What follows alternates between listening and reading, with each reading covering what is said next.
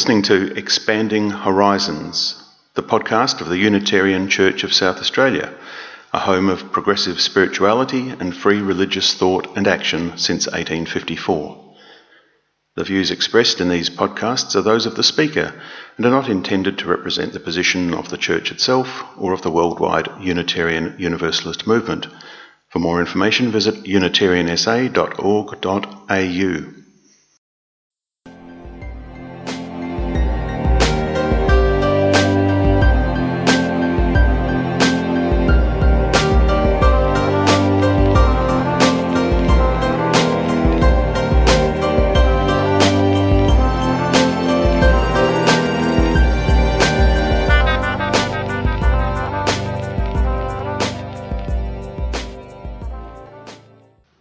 My late colleague Alec Finbow wrote, It is with a sense of reverence that we meet together here to seek meaning for our lives in the things of the Spirit.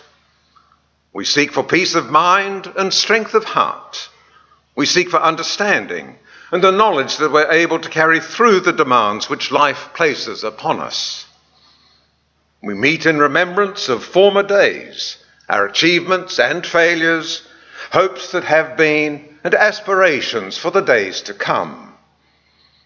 We meet in good fellowship and are reminded of the needs of others, their ways which may not be our ways, and the need for tolerance and tact and awareness in our relationships. For a little while here together, we seek for new insight that we may have a better apprehension of life's ends and the means of their accomplishment. It is with this sensibility that we reach out from ourselves that we may grow in spirit. Good morning and welcome to this service of worship. Our first hymn is number 163. Those who seek wisdom seek truth and courage. Words by my colleague and friend Richard Boeke, number 163. Andrew will play the first verse through and then we'll sing.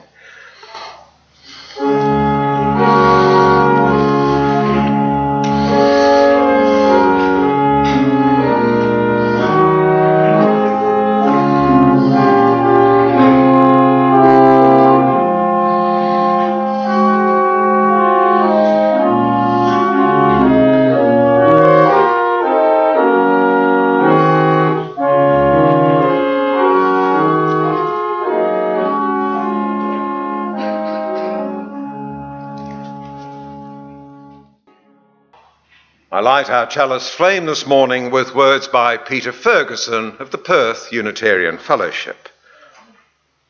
We light this candle for our joys and concerns, our disappointments and our hopes, for family, friends, and foes, for Mother Earth and all who dwell in her.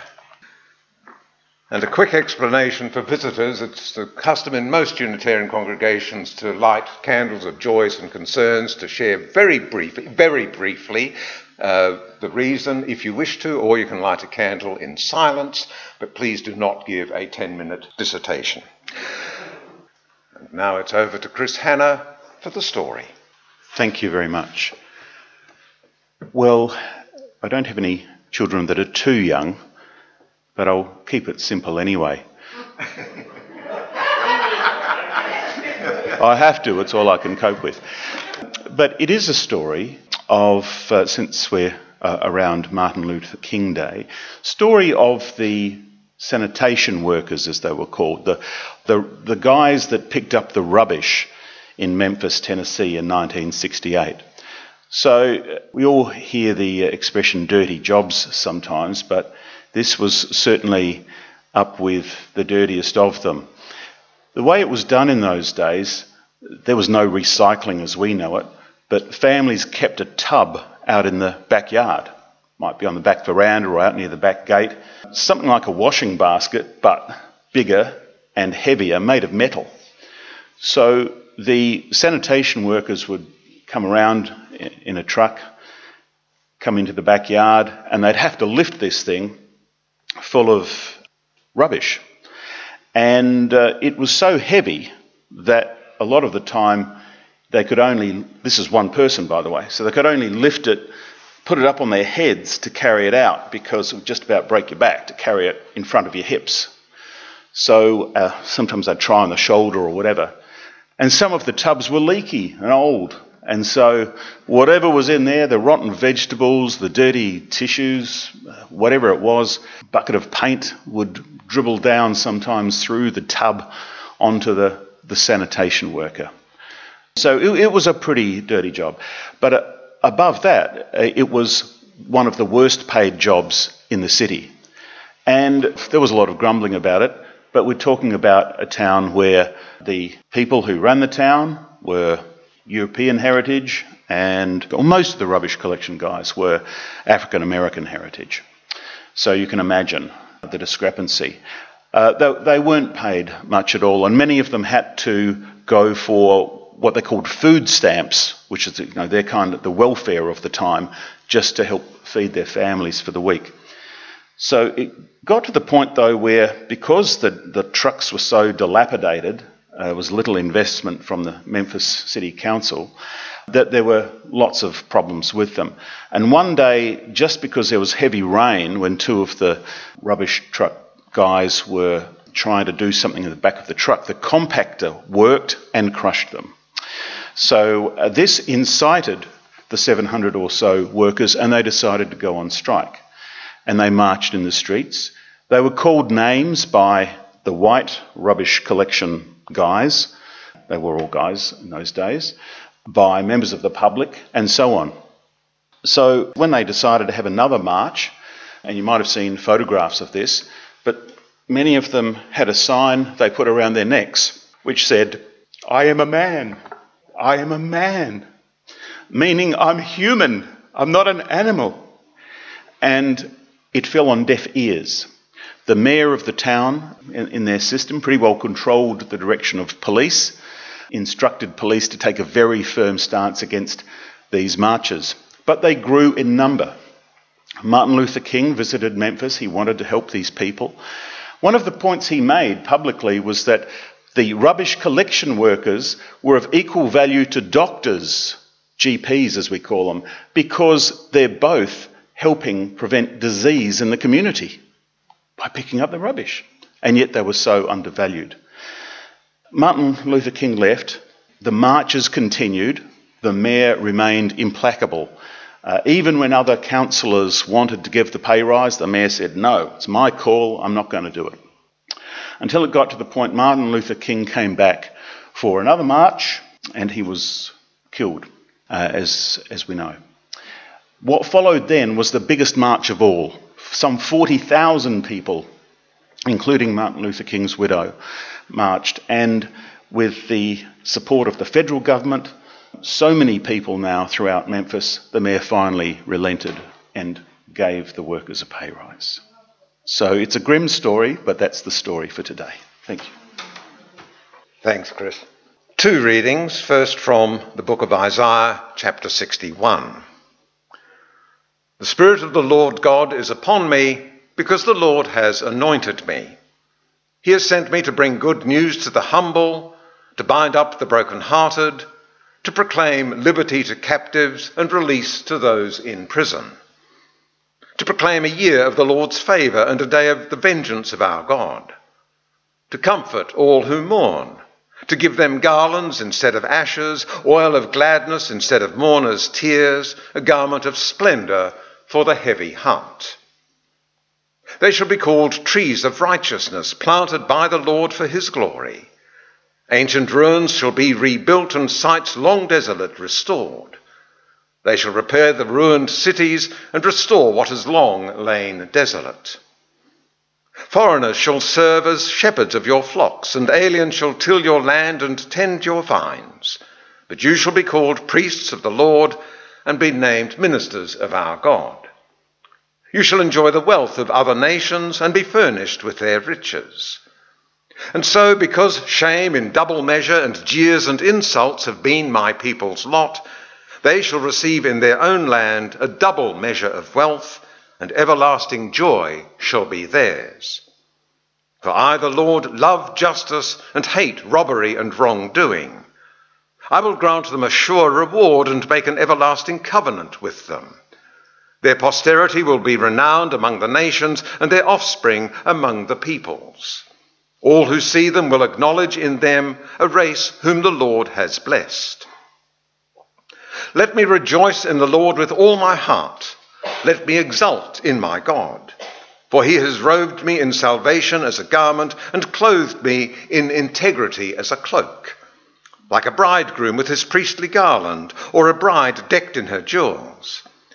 For as the earth puts forth her blossom, or bushes in the garden burst into flower, so shall the Lord God make righteousness and praise blossom before all the nations. And then a piece from the writings of Martin Luther King Jr. In this day of humankind's highest technical achievement, in this day of dazzling discovery, of novel opportunities, loftier dignities, and fuller freedoms for all, there is no excuse for the kind of blind craving for power and resources that provoked the wars of previous generations. There is no need to fight for food and land. Science has provided us with adequate means of survival and transportation which make it possible to enjoy the fullness of this great earth. The question now is do we have the morality and courage required to live together as brothers and sisters and not be afraid.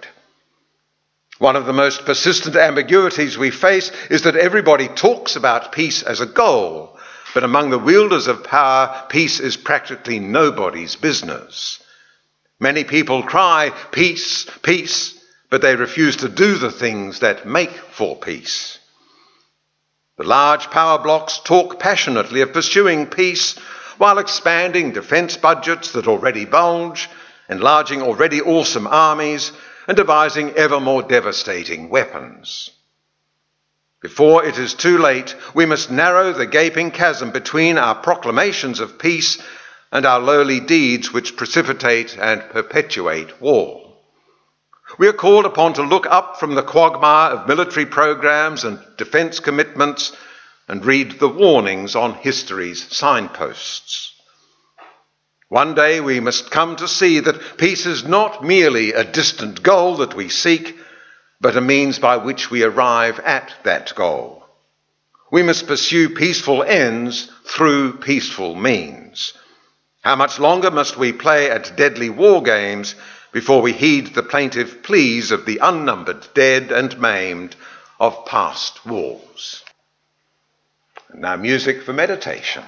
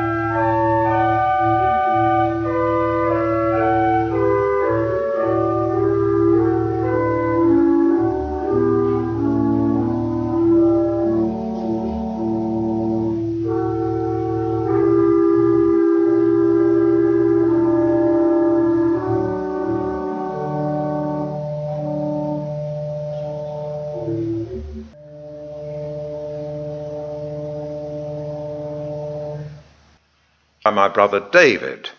The first is a piece called Prayer in the Shadow of War. So, led by David's words, we join in a time of prayer, reflection, meditation, contemplation, knowing that whatever word we may use to name it, this house remains at one.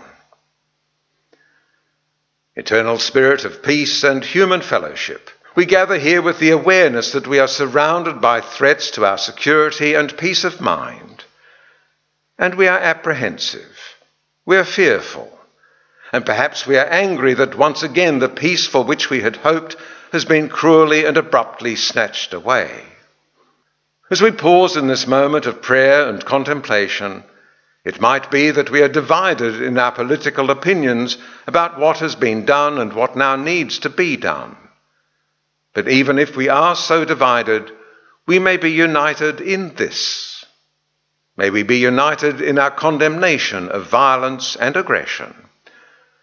And if we condemn violence and aggression, which as religious people seeking peace surely we must, then in addition to condemning violence and aggression in others, let us look into our own hearts and be aware of the violence and aggression which lie therein. At this time of prayer, may we have the courage to be honest with ourselves and to acknowledge that we too share in the sins of humanity it is not given to us to be judge of others without also being judge of ourselves. And may it be part of our prayer that we do not surrender ourselves to hatred, that we do not allow ourselves to be told whom we might love and whom we must hate. Let us be reminded that all people have dreams for their children, all of whom breathe of the air and take of the goodness of this fair earth. There might be those we have reason to fear, but there are none whom we may hate with justice. Our prayers and our thoughts are especially with those in the most direct danger. We think of those in uniform who might be called upon to do terrible deeds and to face awful risks. We think of their families who must wait anxiously and pray for the safe return of those they love. We think of those who are charged with the making of momentous decisions, in whose wisdom and whose judgment be our destinies. They might or might not be the leaders of our choosing and preference, but may we be understanding of the burdens which weigh upon them, and may our prayers be with them. And our prayers are with all those who face dangers and uncertainties far, far graver than ours. May they know that we share a bond with them which transcends differences of culture and creed, and which the horrors of war can never sever. We are all of us afraid. We have reason to be. Above all, may our prayer be that our fear does not drive the goodness from our hearts, that courage and compassion be our constant companions, and that the peace of God be in our world, because it is in us. We join now in the fellowship of silence. May the Spirit of truth be with us that we may speak truly. May the Spirit of justice be with us that we may act justly. May the Spirit of wisdom be with us that we may choose wisely. May the Spirit of love be with us that we may love generously. So may it be with us all. Amen. And our second hymn is number 17. We sing now together our song of thanksgiving, number 17.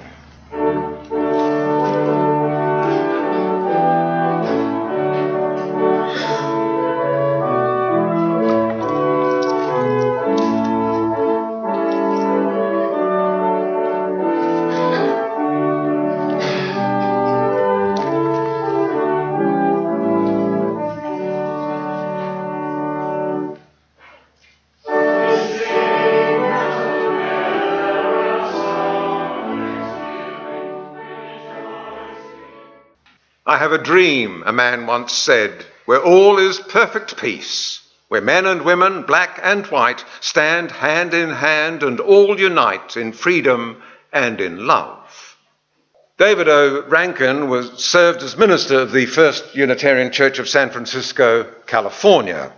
In a meditation incarnation, he wrote, I met him in 1962 in Mount Vernon, Iowa.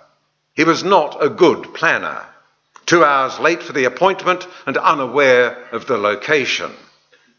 He was not a commanding presence, short in stature and ungainly in movement. He was not a handsome figure, slightly overweight and clothes too small for the body. He was not a congenial person, impatient in conversation and never fully present. He was not a great speaker, words lost in the nose and ill timed gestures. He was not a creative individual, ideas borrowed from others and frequent repetition. He was not a happy character, wide, mournful eyes and lips not made for smiling. But if God appeared anywhere in the 20th century, it was in the form of Martin Luther King Jr. I would be willing to have a small bet. I would be willing to bet that at least half of you, on learning the title of today's sermon, thought, I know that phrase. I know what his sermon is going to be about. Or perhaps more accurately, I know whom his sermon is going to be about. I have a dream. He may not have created that phrase, he may have borrowed it from someone else, but it's come to be identified with Martin Luther King Jr., just as other phrases have come to be identified with particular individuals. Government of the people, by the people, for the people. Abraham Lincoln, we shall never surrender. Winston Churchill. Here I stand, I can do no other. Martin Luther. It was the phrase, the slogan, the catchword which helped to make the name and work of Martin Luther King Jr. famous more than half a century ago as he and others worked to break down the barriers of racism, bigotry, hatred, persecution. They included Rosa Parks, whose refusal to give up her bus seat to a white man was the defining starting point of the civil rights movement, and who died just recently, honoured by people around the world. But in this world of bitter strife, the dream can often fade. Reality seems dark as night. We catch but glimpses of the light Christ sheds on humankind. In January 1986, I was in America doing a six and a half week speaking tour of Unitarian Universalist churches, training centres, and other places of interest. One memorable occasion was a commemorative service led by a group of young black seminary students.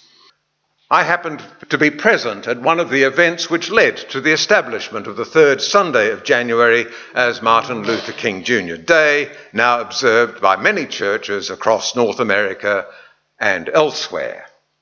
And on this third Sunday of January, on this Martin Luther King Jr. Day, it seems appropriate to share Cliff Reed's meditation, Anniversary. Cliff wrote, Spirit of truth, who guided the faithful generations of the past, be with us as we try to follow them. Through doubts, perplexities, and shifting understandings, remind us of what is essential. Make our faith a living, dynamic thing that truly honours you. Make it a vehicle of your love. Help us to create a community that reconciles those whom sin has sundered a community that is loving yet open to the whole world. When we would hedge it about with our own prejudices, rebuke us. May our gratitude for those who went before find expression in a deeper commitment to your good news which they proclaimed. May we proclaim it too, and may we live it, your prophets and your healers, to this lost and broken world. Fierce persecution, war, and hate are raging everywhere. Through struggle and through sacrifice, God's people pay the costly price of standing for the right. The price of standing for the right has indeed been costly. The long history of slavery and oppression in America, the long and difficult struggle for equality, justice, and civil rights have been a story of cruelty, of bloodshed, of mob hysteria, of lynch law, of violence and death. Back in the 1980s at the Sydney Unitarian Church, in my sermon one Sunday, I referred to James Reeb, it happened that in the congregation that day there was a visitor, an American Unitarian Universalist minister on holiday in Australia. He had known James Reeb, and after the service, he told me more about him. So, who was James Reeb? Anybody? He was an American Unitarian Universalist minister who was active in the civil rights movement. With other UUs, ministers, and lay members, he went to Selma, Alabama to take part in the Great Civil Rights March and demonstration. Attacked by a group of white youths, he was beaten with a baseball bat. His skull was crushed, and he died a few days later without regaining consciousness. James Reeb holds an honoured place in the gallery of Unitarian Universalist martyrs and leaders. And of course, he was not the only person to die in the struggle. Others, like him, both black and white, gave their lives as they had given their energy and commitment. And slowly, gradually, painfully, progress was made. Progress was made not by wishing for it, but by working for it. Change came about because of people's efforts. So dream your dreams and sing your songs, but never be content. For thoughts and words don't ease the pain. Unless there's action, all is vain. Faith proves itself in deeds. One of our readings came from the book of Isaiah. About three decades ago, the world was shocked by the riots which convulsed Los Angeles in the wake of the Rodney King case. In 1992, Cliff Reed, who was minister to three congregations in Suffolk, UK, Ipswich, Framlingham, and Bedfield, Cliff undertook an exchange ministry at the Unitarian Church of Bloomington, Illinois. And after the Los Angeles riots, Cliff wrote a meditation on Isaiah 61, verse 4, entitled Among the Ruins. Ruins shall be rebuilt. The smoking ruins that once were homes and workplace, ignited by the raging flames of pain and bitterness. And sites long desolate, restored. The empty sites that once saw trade and toil, commerce and play, laid waste by poverty and decisions far away. They shall repair the ruined cities, the cities ruined by neglect and hopelessness, left behind by migrant prosperity and restore what has long lain desolate.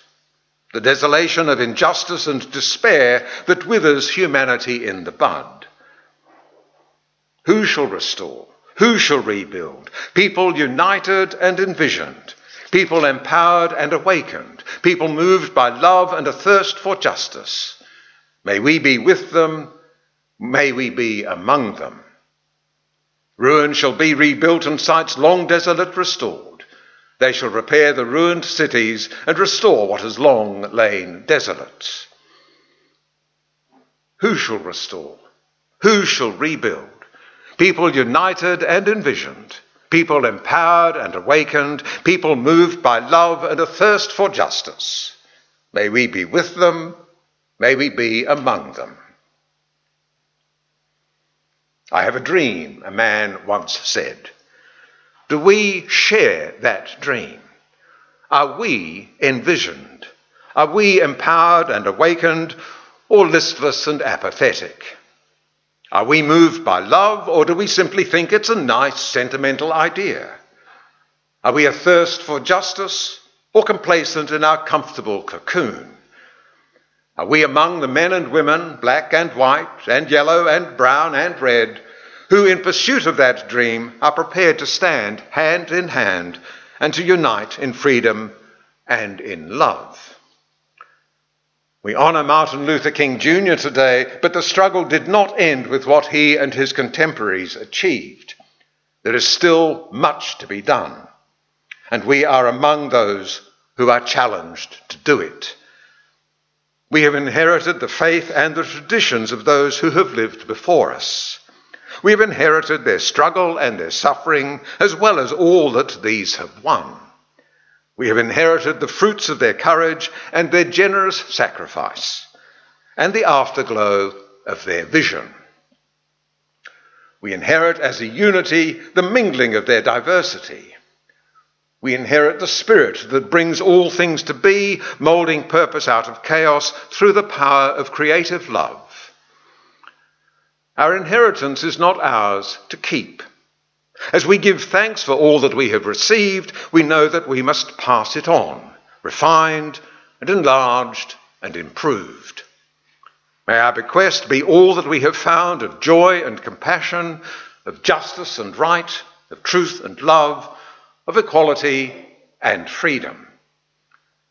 May the children of tomorrow, our children and their children, be blessed and not cursed by what we bequeath to them. Lord, grant us vision, make us strong, and help us do your will nor let us rest until we see your love throughout humanity uniting us in peace. If God appeared anywhere in the 20th century, it was in the form of Martin Luther King Jr. We honour his memory today. We honour the dream which he articulated and to which he gave his energy and his life. We honour the vision which inspired him and his dedication to that vision. And we honour also all those people, named and unnamed, who shared the dream and the vision, and who shared the struggle, the deeds, the sacrifice, the costly price of standing for the right. I finish with more words by Cliff Reed, a prayer, countless incarnations. O God of countless incarnations, whose face is the face of all who love and all who suffer, we celebrate your presence among us and within us. Help us to recognize you in all who share this world with us. Help us to put aside the prejudices that blind us to your spirit in them. Help us to give respect, even love, to those we find it hard to tolerate. We would make your kingdom real within us, real in our community of faith, real in our fractured, bleeding world. We would embrace the infinite variety of humankind and recognize its oneness.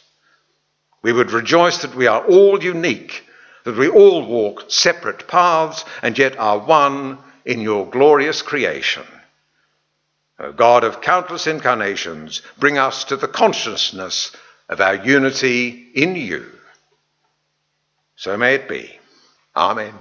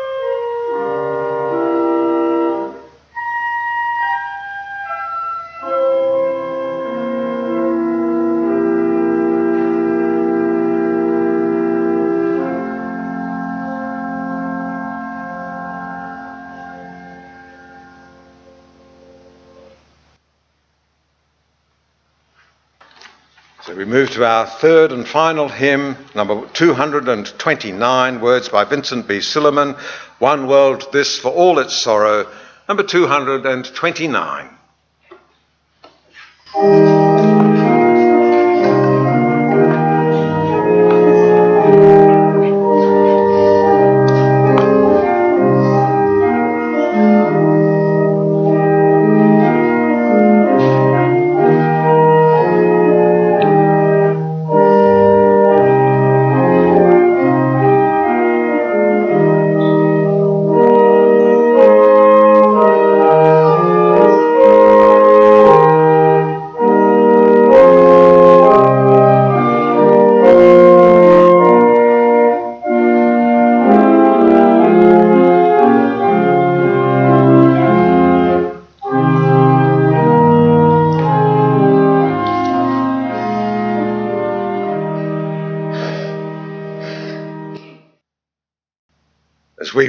To go our different ways, we take with us food for the journey, insights to ponder, values to be tested, virtues to be cultivated, examples to inspire, goodwill and prayers, and the encouragement of friends. May the week ahead be for each one of us the occasion for progress along life's journey. Amen.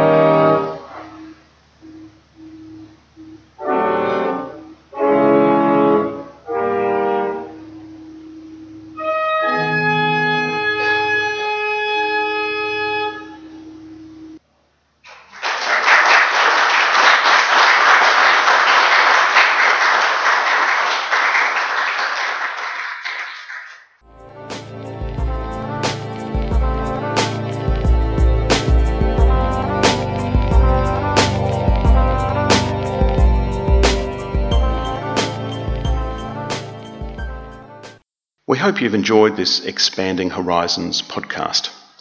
These podcasts are the intellectual property of the presenter. They can be used only with the express permission and appropriate acknowledgement of the presenter. This permission can be obtained by emailing admin at unitariansa.org.au. Please feel free to leave a comment or visit us on Facebook or Twitter by searching SA Unitarians or by visiting our website at unitariansa.org.au.